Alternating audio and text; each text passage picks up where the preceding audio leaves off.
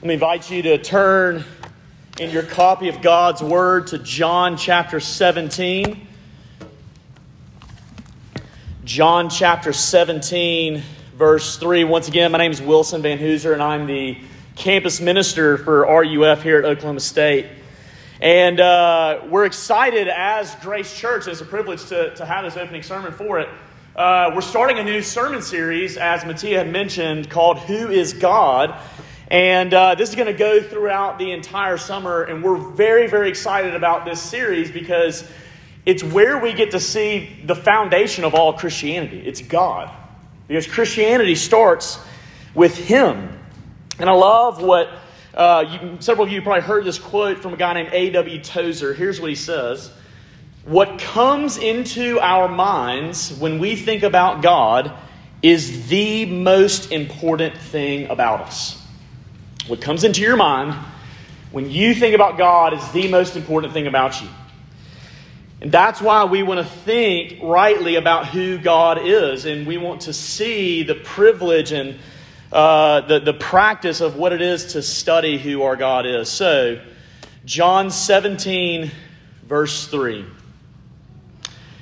And this is eternal life, that they know you the only true God, and Jesus Christ, whom you have sent. This is the word of the Lord.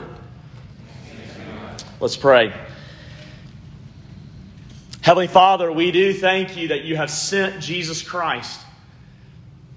For were it not for him, we would not be able to know you rightly.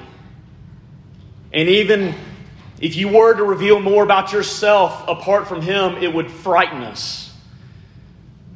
For we need mercy. For we are a people in a perilous condition. For we have rejected you, the one true God. And we're asking that by your mercy, that you would give us that divine craving of you, to know you, to behold you, to live in light of you, to study you you are the chief and supreme good. And so, would you, as it were, whet our appetite this morning and send us into this summer praising you, knowing you, living in light of you? Holy Spirit, only you can do this. So, do it through the preaching of the word. We ask all this in Christ's name. Amen. I remember one time when I was at uh, my parents' house and my dad had a very expensive bottle of wine, and he also had a very cheap bottle of wine. And he had offered me to taste both of them. And he didn't tell me which one was which. And so I tasted one, and then I tasted the other. And he said, All right, which one's better? And I said, Well, I think, you know, this one, number two, or whatever it is, is better. And he said, Oh, that's interesting, because that bottle was about $8. The other bottle was not. And because I'm not someone who is a wine connoisseur or whatever, I, I, I, don't, I don't delight in all the intricacies of wine. Maybe some of you do, but I can't taste that. Now, when it comes to brisket, it's a little bit of a different story. Because I, have gotten to know a little bit more uh, about brisket and what people do and the different processes. And I've tasted it, I've experienced it, and I've tried to make it better and better for our students, such as nights like Monday night for table talk. Now, here's the difference between those two things. One of them I know very well, the other I don't. And because I know brisket more than wine, I enjoy brisket better and not wine as nearly as much as maybe how some of you enjoy it because you know more about it. You see, the more knowledge you have of something good, the more you enjoy it.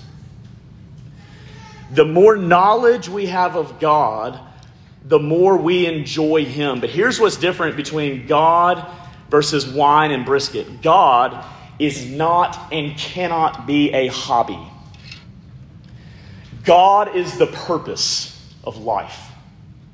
God is the reason why we exist, or as the Westminster Shorter Catechism says, what is the chief end of man? The chief end of man is to glorify God and what? Enjoy Him forever. That's your purpose. That's why RUF exists. That's why Grace Church exists. You see, and you might you might be having a couple different there might be a couple different worldviews in here. Maybe there's the worldview some of you have where uh, life is random. We come from nowhere, we're going nowhere, so it doesn't really matter as long as you just delight in any desire that you have. And whatever you do, don't say no to those desires.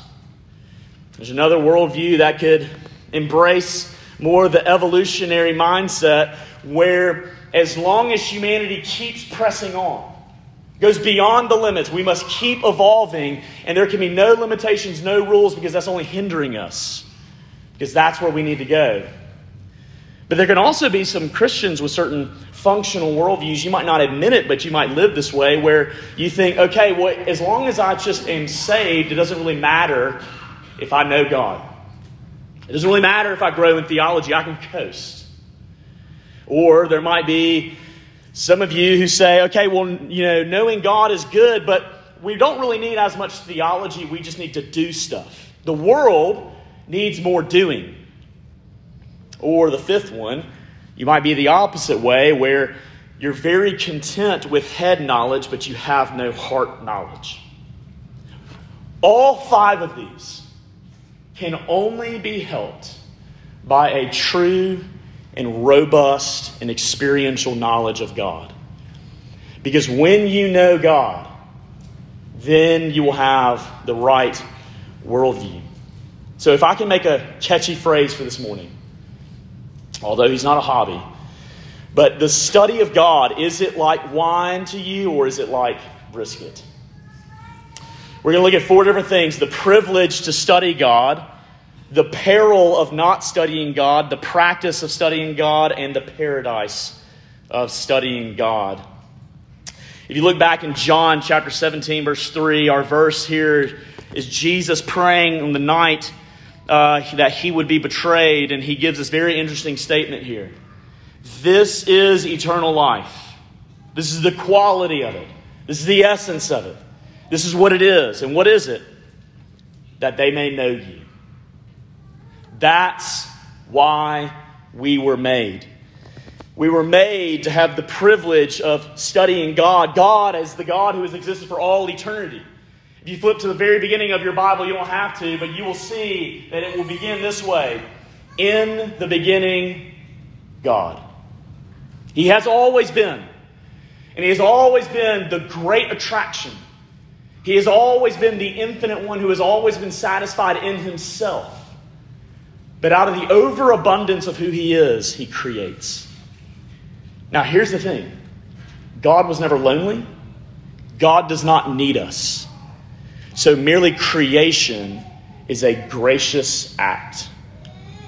God creates, and it is all of grace, and He creates a world that is meant to glorify Him. In other words, this world and everything that happens in this world does not make sense when you forget the Creator. In the uh, popular novel, the science fiction novel Ready Player One, you'll see that, that principle at play where there's the creator of what would be their metaverse and the creator of, of that uh, world. But when the creator in this novel, in this story, when the creator is forgotten, they don't interpret that world rightly. It's the same thing with this world. When we forget our creator, we will not interpret life rightly. He's the maker, He's the creator, and He's made this world to glorify Him. And part of the ways in which we're able to glorify Him is seeing how He has revealed Himself. Once again, God's revelation is all of grace. We do not discover God, He reveals Himself. Or we can put it this way theology is received, it isn't retrieved. It is revealed, it isn't realized. God's the infinite one, He is the transcendent one. He reveals Himself to us. And He's made that revelation so that as we know Him, we might enter into relationship with Him. That's the way the world was made. We were made to know Him, we were made to delight in Him, we were made to live in response to who He is. And as we know God, that relationship would overflow into all of life. It would overflow into knowing who you are, it would overflow into knowing who others are and how to love other people well. It would overflow in our, our interaction with the very world, the animals, the birds, whatever it is. It would help us know our purpose. You see, when you know God, or as it were, the knowledge of God is the foundation of the house. And if that foundation is not there, then the house will not stand. You see, and what God does in the very beginning, in Genesis chapter 1 and 2, you see that God sends his people out into the world to be the prophets, priests, and kings, to go and spread God's truth to show the world who he is, to, to be the intermediary between God and the world, and to rule properly over creation. It's all about God. That's the privilege of studying God. And when we remember, when we remember how this world is made, what this world is meant to be, then it should be less like wine, in my perspective, and more like brisket. But nevertheless, we know the world did not stay that way. There is the peril of not studying God. You see in Genesis chapter 3, when Satan tempts Adam and Eve, Adam, close by, he, he whispers these words to Eve, and he says, Look, if you take the fruit of the knowledge of uh, the tree of the knowledge of good and evil, he says this You will be like God. Now, isn't that interesting? Because how did God make man? in his image. We were already like God in that sense. But Satan tempts us to not just be like God, but to be God. And we bought it. And in Adam, we all sinned.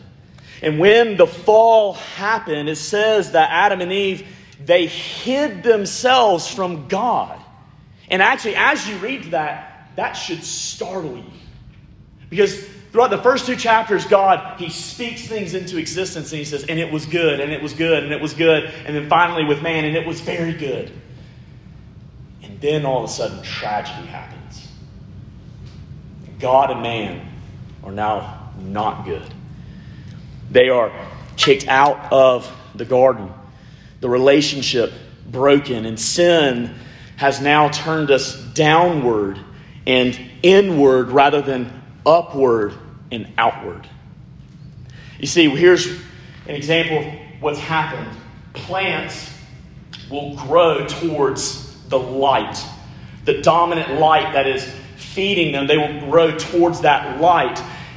And before the fall, we were growing towards God, but then a lesser light came about. And now we grow towards it. But that lesser light can never do what the light can do. You see, we see the effects of the fall merely in this. Think about our prayer life, how little we spend time in praising God for who He is and what He's done versus how much we simply ask things for ourselves. There are the, the trickle effects of the fall. You see, when we lost that relationship with God, when that relationship was broken, it inevitably mars and distorts your view of self. When you lose the foundation, when the foundation cracks, the walls will crumble. And when that foundation of the knowledge of God is, is broken, we don't know ourselves the way we should know ourselves, and then we don't relate to others the way we should relate to them. We don't respond to the world the way we should respond to the world. We, we don't know our purpose, and this is very easily seen in just this simple cultural trend right now this confusion of sexuality. Make no mistake about it, the problem is the lack of the knowledge of God. That's at the core. Because of the fall, we have depraved heads, depraved hearts, and depraved hands. Romans 1 says that because of sin, we've traded the knowledge of God for the things of this earth.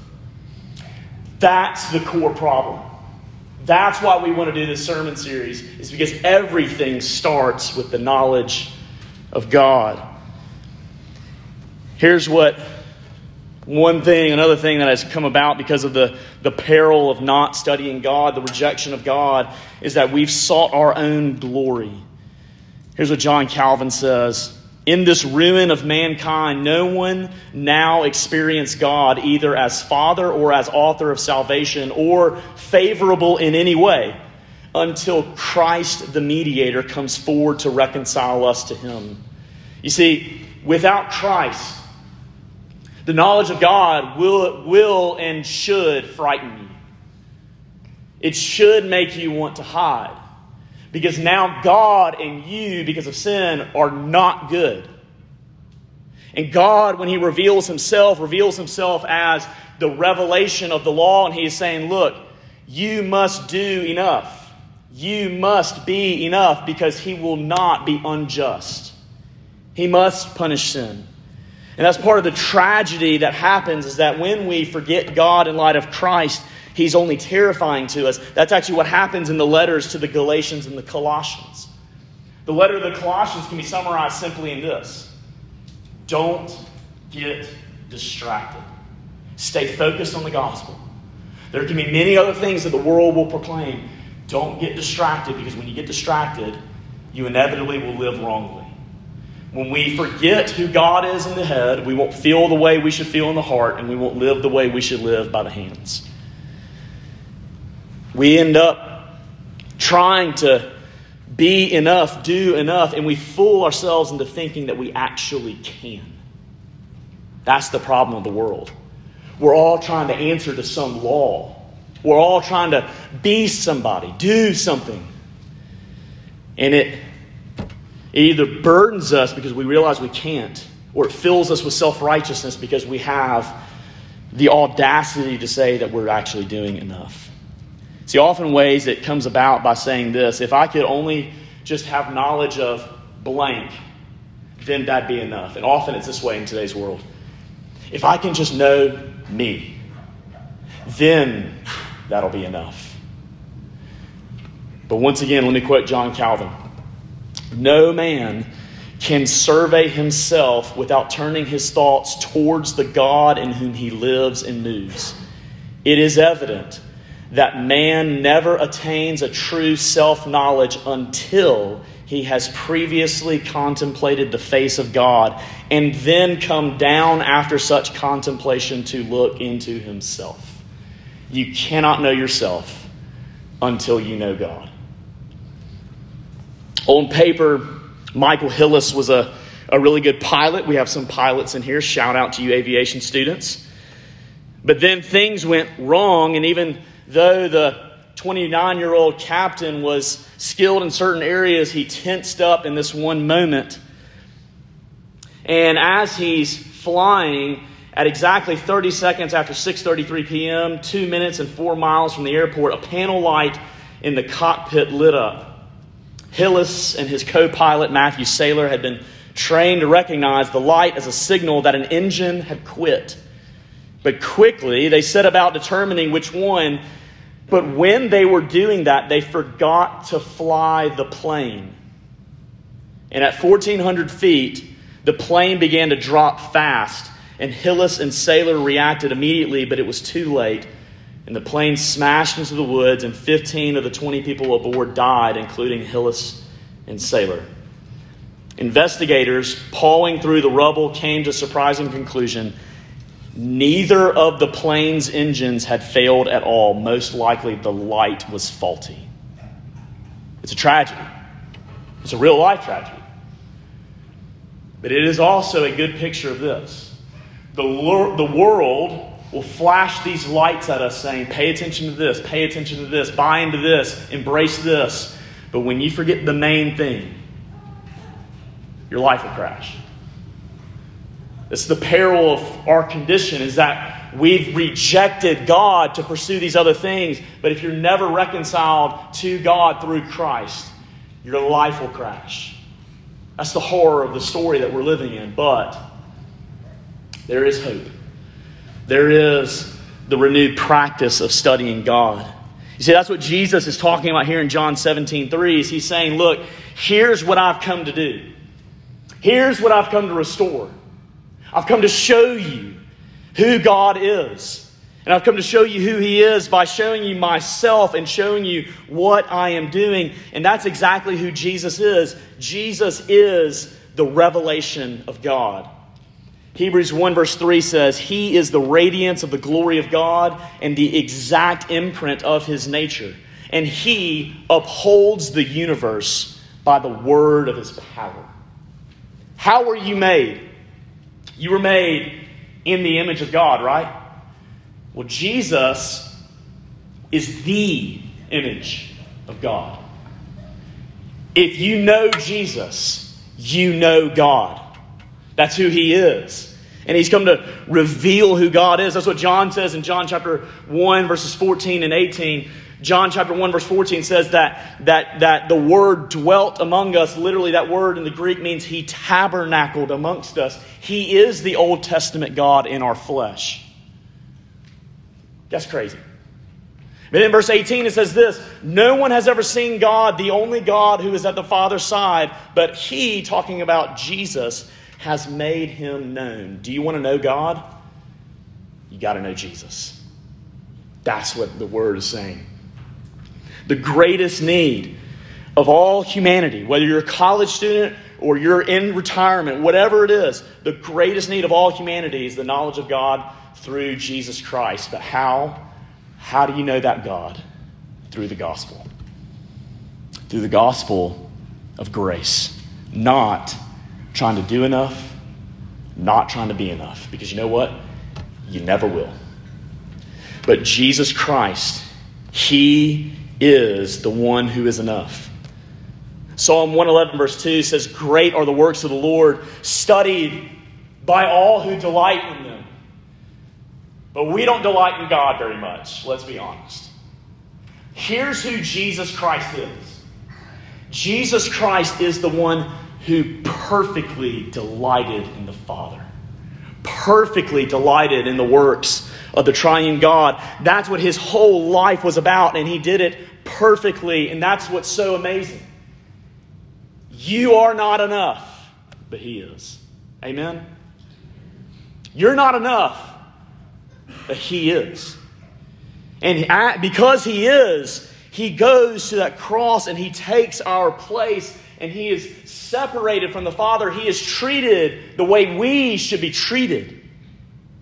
God pours out His wrath upon Him so that He might save us. Why does Jesus stay up on that cross? Because He loves you so much that He wants you to know God. He's come to restore that. He's come to give us what we desperately need. And now we begin to see this as, as the apostles and the New Testament writers begin to reflect on this. They realize that when you get Jesus, you get God. If you don't get Jesus, you don't get God. You might have head knowledge, but if you don't have Jesus, you don't have God.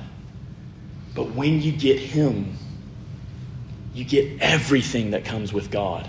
By the way, that's infinite. See, when we get Jesus, when we are united with Him, we become renewed. We're not perfect, not in this life. We have renewed heads, renewed thinking, renewed hearts, renewed hands, and we, we, we learn. It's hard, but, but we learn to live more in light of who God is. And as I try to tell the students a lot, you know, some people will say, well, the church is full of hypocrites. Well, yeah, that's who we are, but we're learning. And we learn more the more we know who He is. And as we learn more about who He is, as we learn this foundation of who God is, we begin to understand who we are. And then we begin to understand who others are. And we begin to understand how to relate to this world and our purpose in life and our identity in Christ. And we can stop doing this. We can stop trying to be enough because He is. Martyn Lloyd-Jones, He says this the way to love God is to begin to know God's love to you. Amen. Do you want to love God better? Stop looking at yourself and saying, ah, come on, just get it together. Drink deeply of His love for you. Drink deeply of the gospel.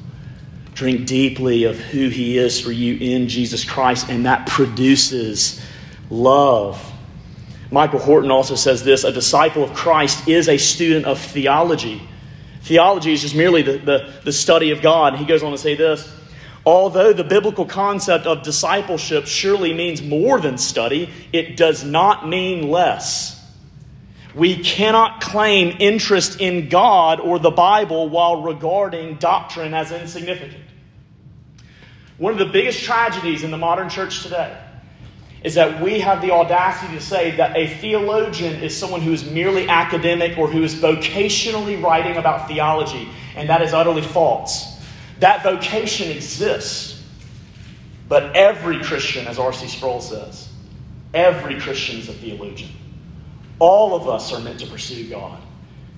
How crazy would it be if in my marriage with Grace, we got married and I said, I'm done getting to know you. I just got this part and we're good. You would say, that's wild, and that's inevitably not going to be good. Why do we only picture that logic in marriage and not with the Lord? But what Jesus Christ has done for us He's revealed to us who the Lord is so that we might know Him, so that we might study Him. Because when we study our God, we feast. It's like brisket, it's amazing. When we feast upon God, we delight in Him. We live life in light of Him. That's what Paul says in Philippians 3 8 through 10. Indeed, I count everything as loss because of the surpassing worth of knowing Christ Jesus my Lord. For His sake, I have suffered the loss of all things, and I count them as rubbish in order that I may gain Christ and be found in Him, not having a righteousness of my own that comes from the law, but that which comes through faith in Christ, the righteousness from God that depends on faith, that I may know him. It's amazing. And now, because of Christ, now because you don't have to be enough, because you never will, and you still have to remember that as a Christian, because Christ is enough for you, you can relate to God via gospel, not law. Romans 8 1 says there's no more condemnation for those who are in Christ. So when you are constantly examining yourself, yes, we self examine, but if you're primarily examining yourself, you're actually not exhibiting faith. Faith is the whole, whole basic premise of it is looking outward, is trusting who God is for you. So, dear Christian, we need to learn to look less at self, as, more, as Robert Murray M'Cheyne says, for every one look at self, take 10 looks at Christ.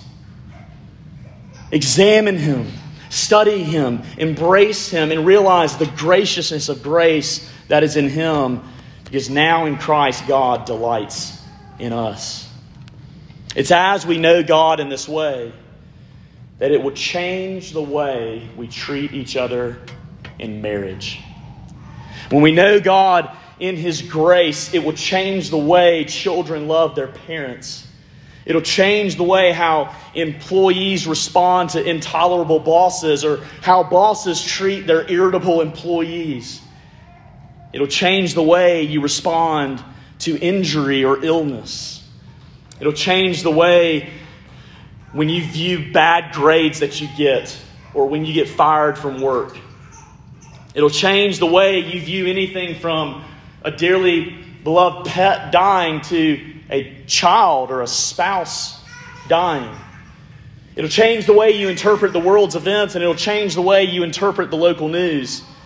Knowing God and His grace will change the haunting of the past and the daunting of the future. And when you know God and His gospel, it heals you from the curse of sin, and you find that He is your greatest treasure. And it'll also prepare you for death. Here's what one of my seminary professors used to say that ministry is preparing people to die well. Ministry is preparing people to die well. And how do we prepare each other to die well? By knowing the grace of God in Christ. Amen. That's actually what Kevin Vanhoozer, no relation, he spells his with a Z. The S is clearly superior. Um, Kevin Vanhoozer and Owen Strachan says this success in ministry is determined not by numbers such as people, programs, and dollars, but by the increase of people's knowledge and love of God. If RUF is going to be successful, if Grace Church is going to be successful, it starts and it saturates everything in the knowledge of God in Jesus Christ. That's what it is. When we know God, when we know Him in Christ, another incredible thing it does is it gives us finally a peace of conscience. Satan loves to twist God's truth. He loves to quote God, but out of context. He loves to take certain statements, but to an extreme. Or he loves to water them down. He loves to twist God's character to make God look frightening rather than reconciled. And what he does is that he loves to afflict the conscience. And some of you, several of us, and not all of us in here, struggle with this at some level. You see, ask yourself the question do you often picture God as a monster? That when you begin to think about Him, or when you have sinned, that you're frightened to go to the Word, or you're frightened to even walk in these doors because of something you did last night. But see, who God is in the gospel for the Christian, God is a God of grace. Samuel Rutherford says this believe nothing evil in God. Here's what happens whenever we picture God as a monster. I've used this word several times. Some of you laugh at me for it, but it's a great word. It's this German word that Luther used called Anfechtung. And it is this grand mixture of anxiety, depression, shame, melancholy, spiritual warfare, all these things wrapped up in just one crazy storm. Bob Kellemen, a biblical counselor, he says this Anfechtungen is the image that captures the idea of an angry, finger wagging, judgmental, harsh, condemning, aloof, holy God. In other words, when you live in the terror of who God is and you feel like you're constantly having to examine your life saying, I'm not doing enough, then, dear Christian, you're not picturing God and His gospel rightly. If that's the only way you picture Him. Uh, another biographer of Martin Luther says this Anfechtungen is the grinding sense of being utterly lost. By it, he intended the idea of swarming attacks of doubt that could convince people that God's love was not for them. Do you feel that way? First off, welcome to the club. You've committed treason from Satan's kingdom to come to the kingdom of light. He's not going to not attack you. He cannot take away your salvation, but he will do all it takes to destroy the experience and the joy and the peace of your salvation. That is where much of our anxiety and despair can come from. But, dear Christian, look to who Jesus Christ is, the gentle and lowly one. Jesus Christ is no different than the God who is in heaven. That is your God. Amen. It's like learning a new playbook. I remember when I was a senior on the football field at Tulane and we had gotten a new head coach and he came in with his new playbook and that meant that I had to unlearn the playbook that we had for the previous three years and, and learn the new playbook and the new techniques and the new style and it was until I learned that that then, then I could enjoy playing on the field. But until then, it was, it was going to be hard. And it wouldn't make sense. You see, when we go from the kingdom of darkness to the kingdom of light, we got to learn God's playbook.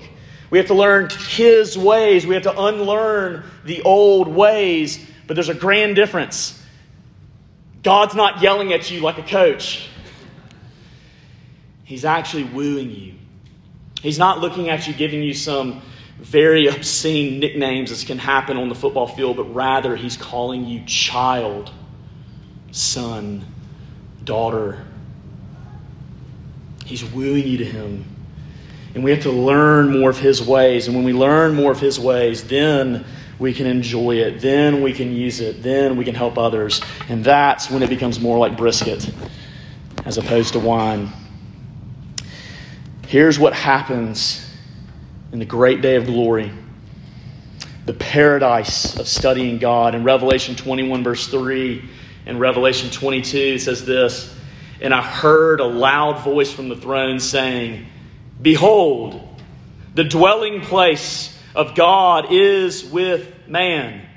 He will dwell with them, and they will be his people, and God himself will be with them as their God. No longer will there be anything accursed, but the throne of God and of the Lamb will be in it, and his servants will worship him. They will see his face, and his name will be on their foreheads. Do you know where we're going? Do you know what the Bible proclaims that what our worldview should be? Is that one day we will be with God in glory, and we will know him because we will see him. Sin will fall away. We'll no longer be haunted by the past, and the future will no longer be daunting because in Christ we will be there in glory and will forever be able to study our God. You might say, that sounds really boring. God is infinite. Do you think studying the infinitely good one could ever logically possibly get boring?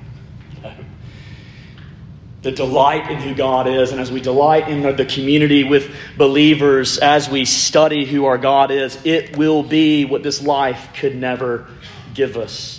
That's why Jesus also prays in John 17, verse 24. He says this Father, I desire, and this word for desire means a deep, deep will.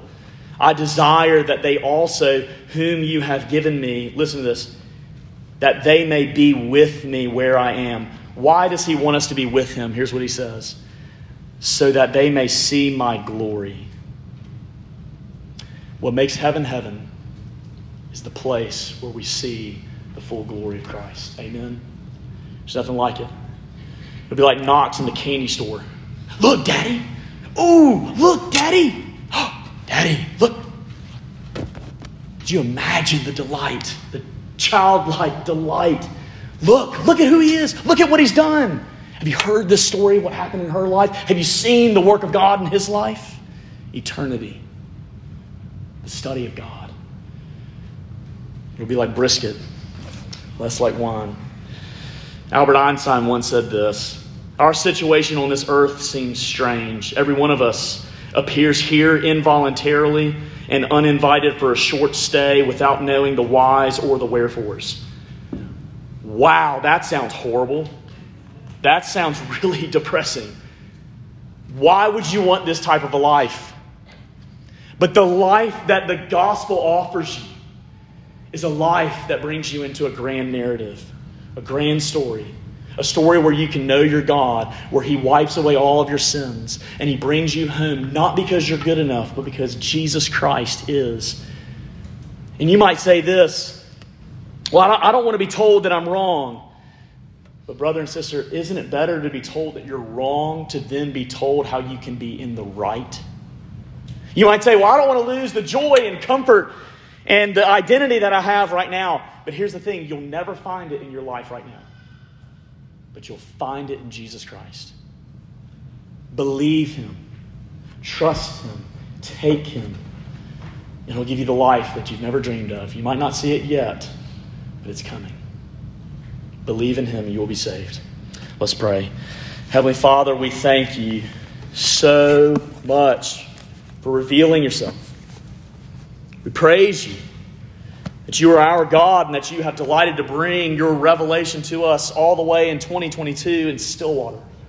We praise you for what you're doing in and through RUF on this campus and in and through Grace Church in Stillwater. And as these two combine together, how you will show your glory to the world wherever we go.